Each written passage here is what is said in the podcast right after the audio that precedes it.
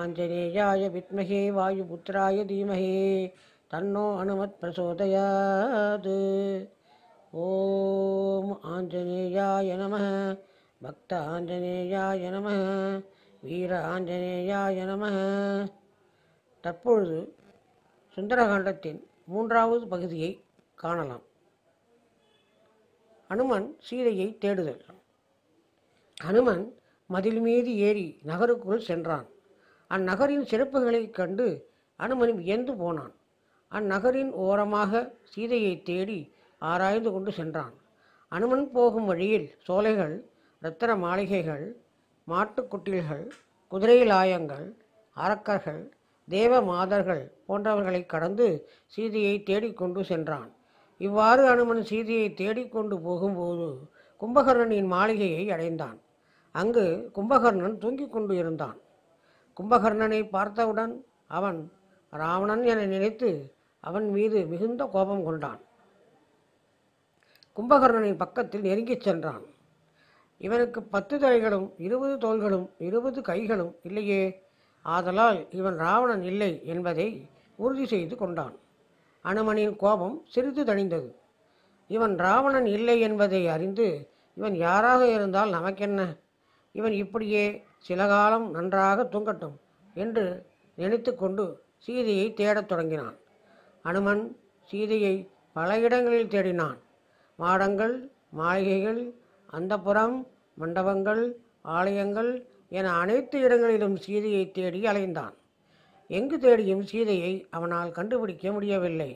இவ்வாறு அனுமன் சீதையை தேடி போகும்போது விபீஷணனின் மாளிகையை அடைந்தான். அங்கு மற்ற மாளிகைகளில் கண்டது போல் மதுக்குடங்களை காணவில்லை.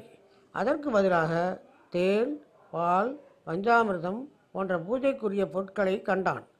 பிறகு தூங்கிக் கொண்டிருக்கும் விபீஷணனின் அருகில் சென்று அவனது முகத்தை பார்த்தார். விபீஷணனின் முகத்தில் கருணை வலிந்தது. இவன் குற்றம் செய்யாத உயர்ந்த குணமுடையவன் என்பதை அறிந்து கொண்டான்.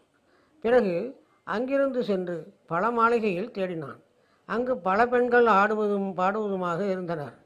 பலர் உறங்கிக் கொண்டு இருந்தார்கள் இவர்களையெல்லாம் கடந்து சீதை தேடி நுழைய முடியாத இடங்களிலும் சென்று தேடினான். அனுமன் சீதையை தேடிக்கொண்டு போகும்போது இந்திரஜித்தின் மாளிகைக்கு சென்றான். இந்திரஜித் ஆறுமுக கடவுள் முருகப்பெருமான் உறங்குவது போல் உறங்கிக் கொண்டு இருந்தார் இவன் அரக்கனா முருகப்பெருமானா? இல்லை இவர் வேறு யாராக இருக்கக்கூடும்? என மனதில் நினைத்து கொண்டான். இவன் மிகுந்த பலம் மற்றும் வலிமை உடையவன் என்பதை உணர்ந்தான். இவனுடன் ராமரும் லக்ஷ்மணரும் பல நாட்கள் போரிட நேரிடும் என கருதினான். பிறகு அனுமன் இங்கேயே நின்றிருந்தால் தாமதமாகிவிடும் என நினைத்து அங்கிருந்து அக்ஷயகுமாரன் அதிகாயன் போன்ற பல வீரர்களின் மாளிகையில் சென்று சீதையை தேடினான். இலங்கை நகரின் இடையில் ஓர் அகழியும் ராவணனின் மாளிகையை சுற்றி ஒரு அகழியும் இருந்தது. அனுமன் இவ்விடத்தை அடைந்தான். இலங்கை நகரமே உறங்கிக் கொண்டிருந்த நேரத்தில் அனுமன் மட்டும் சீதையை தேடி அலைந்து கொண்டிருந்தான். அனுமன் எல்லா இடங்களிலும் தேடிய பிறகு ராவணனின் மாளிகையை அடைந்தான். அங்கு அனுமன் மண்டோதரியின் மாளிகையை கண்டான். அனுமன் இம்மாளிகையை கூர்ந்து கவனித்தான். இம்மாளிகை மற்ற மாளிகையை காட்டிலும் சந்திரனைப் போல் ஒளி வீசிக் கொண்டிருந்தது. இந்த மாளிகை தனித்தன்மை வாய்ந்ததாக இருந்தது.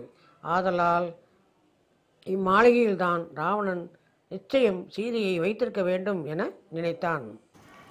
அடுத்ததாக அனுமனின் கவலை. அனுமன் நிச்சயம் ராவணன் சீதையை இங்கேதான் வைத்திருக்க வேண்டும் என நினைத்துக்கொண்டு மண்டோதரியின் மாளிகையை எட்டி பார்த்தான். அங்கு பெண்கள் மலரடி வருட பெண்கள் மெல்லிய காற்று வீச இன்னிசை ஒழிய அழகிய பெண் தூங்கிக் கொண்டிருந்தார். இப்படி சகல வசதிகளுடன் உறங்குவது யார்? என நினைத்தான் அனுமன். இவள்தான் சீதையோ என நினைத்து அப்பெண்ணை உற்று நோக்கினான். இவளை பார்த்தால் மானுட பெண்ணாக தெரியவில்லை. இவளின் முகத்தில் ராமரை பிரிந்த சோகம் தெரியவில்லை. அப்படி என்றால் நிச்சயம் இவள் சீதையாக இருக்க முடியாது என உறுதி செய்து கொண்டான். பிறகு அங்கிருந்து சீதையை தேடிச் சென்றான். அனுமன் ராமனுடைய மாளிகையை அடைந்தான். அனுமன் ராவணனின் மாளிகையில் அடியெடுத்து வைத்ததும் இலங்கை நகரமே நடுங்கியது. அனுமன் ராவனுடைய அறைக்குள் புகுந்து அவனை உற்று நோக்கினான்.